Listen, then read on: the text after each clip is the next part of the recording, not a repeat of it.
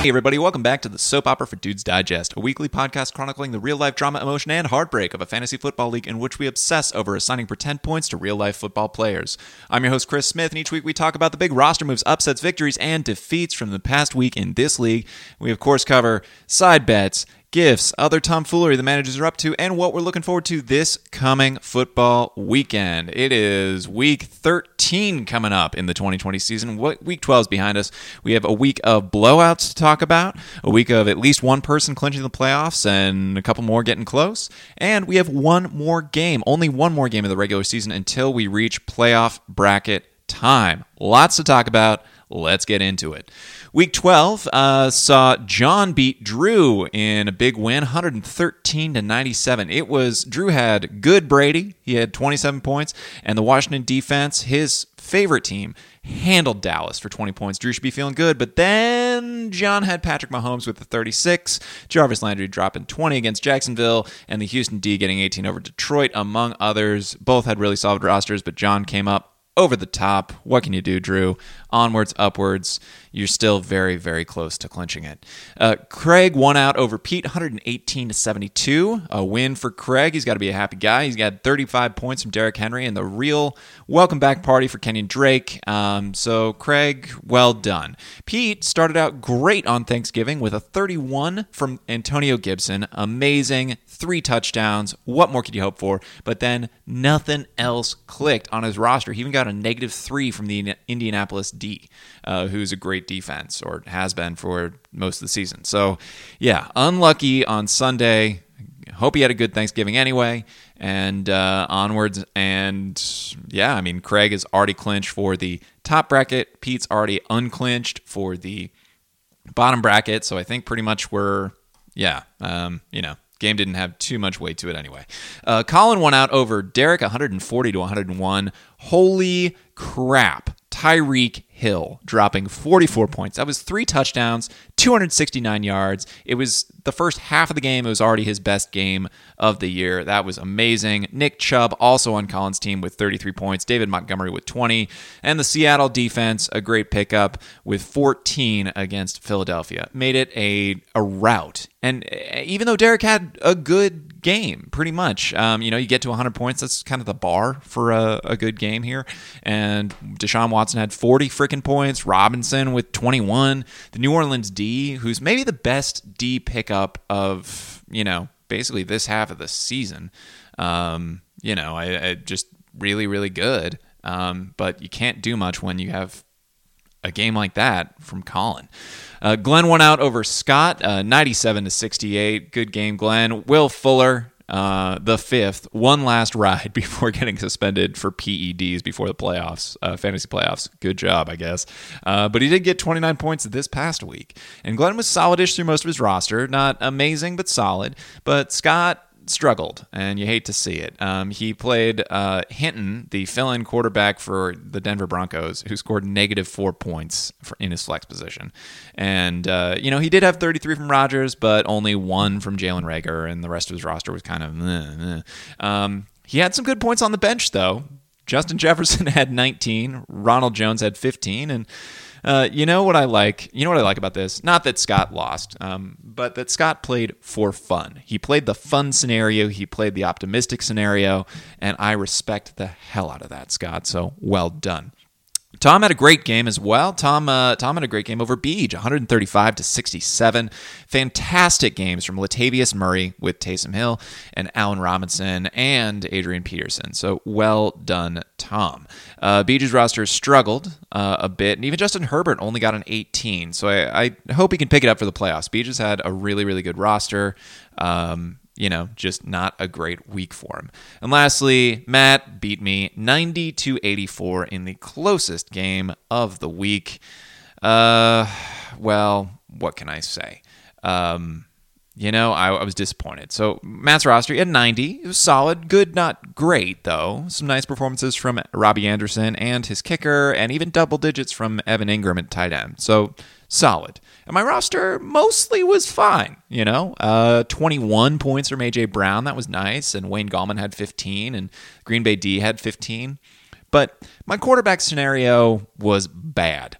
Uh, I had Jared Goff on my bench, didn't play him. I played Derek Carr. Um, well, Jared Goff, let's he had two points. Let's not talk about him. Derek Carr scored me zero. Matt won 90 to 84. I only needed seven points. Seven points from a QB is not bad. I think Daniel Jones got seven before he got hurt this past week. I mean, there were so many quarterbacks who scored more than seven points. But that's what I get. So instead of being in the playoff hunt, instead of any of that, for me, Matt clinches the playoffs. Congrats to Matt, I guess. Um, and uh, and I have pretty much unclinched uh, the playoffs. I, am in the bottom. Uh, I need a crazy scenario that will never happen to ever get a spot in the playoffs. So, um, good job, Matt. Highest score was Colin. Good job, Colin. You are on top for a reason. And lowest score is Beej. So, uh, Beej, you were lowest this past week. Maybe we'll see a video. Maybe not. We'll see. Um, so, taking all that into account, you know, what do I got to say? Um, last week, Matt had a couple of nice transactions, some pickups of the week. Uh, he added Evan Engram. He added uh, the New York Giants for two dollars, and um, you know those got him the win.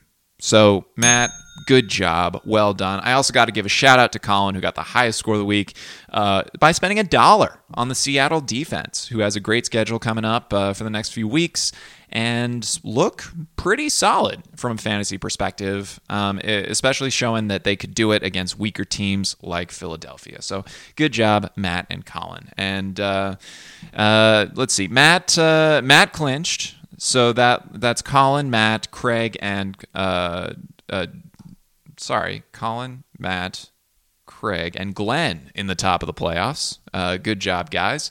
Uh, leaving two spots open. And so if Drew gets his seventh win, his point total basically clinches it for him because he scored a lot, a lot of points. And then for any of Scott, Derek, or Beej to win, um, to get that seventh win, Tom has to lose. So Tom is in the driver's seat. So it's it's Beej versus Tom this week, I think, and uh, or no Scott versus Tom. So that really is the the game to watch uh, coming up, and we'll talk a little bit more of that in the uh, in the Week 13 preview. So good job. Um, uh, people are making some big moves. Um, you know, uh, whether you're at the top of the bottom, a lot of people making moves. Um, you know, I'm looking forward to to you know getting in it. So uh, let's just zoom through. Uh, Colin, Mr. Number One of the Week, uh, picked up the Las Vegas defense. They play the Jets this week for $11, dropping Houston. Uh, Drew bid four, Matt picked two on that. Scott picked up the Kansas City D. Great defense for $9, dropped Gronk, uh, and that was over Drew's five, Matt's two, and my two. Um, Drew picked up Devontae Booker, who is the backup for Josh Jacobs on the Raiders, and dropped Melvin Gordon for $7 over Glenn's three.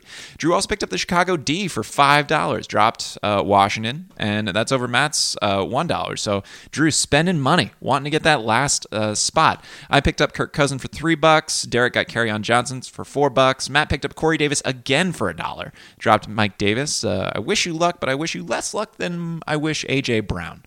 Um, Scott picked up Mason Crosby, dropping Chris Boswell. Glenn picked up Cam Akers, dropping Brian Hill. Glenn picked up Keke Coutee, uh, filling in for Will Fuller.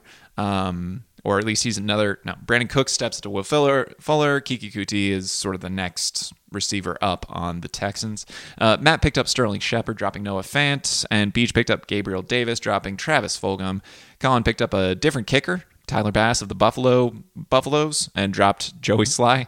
Glenn picked up Alexander Mattison, dropped Royce Freeman, and Pete picked up Fitz Magic for the playoffs. Uh, Tua was hurt. Fitz Magic might play, and dropped Matt Ryan, who was, you know, also not great. Um, so going into week 13, what's what's the scenario? I'm I'm facing John in a game where both of us have unclinched anyway. Uh, Matt versus Beej, that'll be an interesting one. And Scott versus Tom, we already talked about the, the pivotal role that one plays.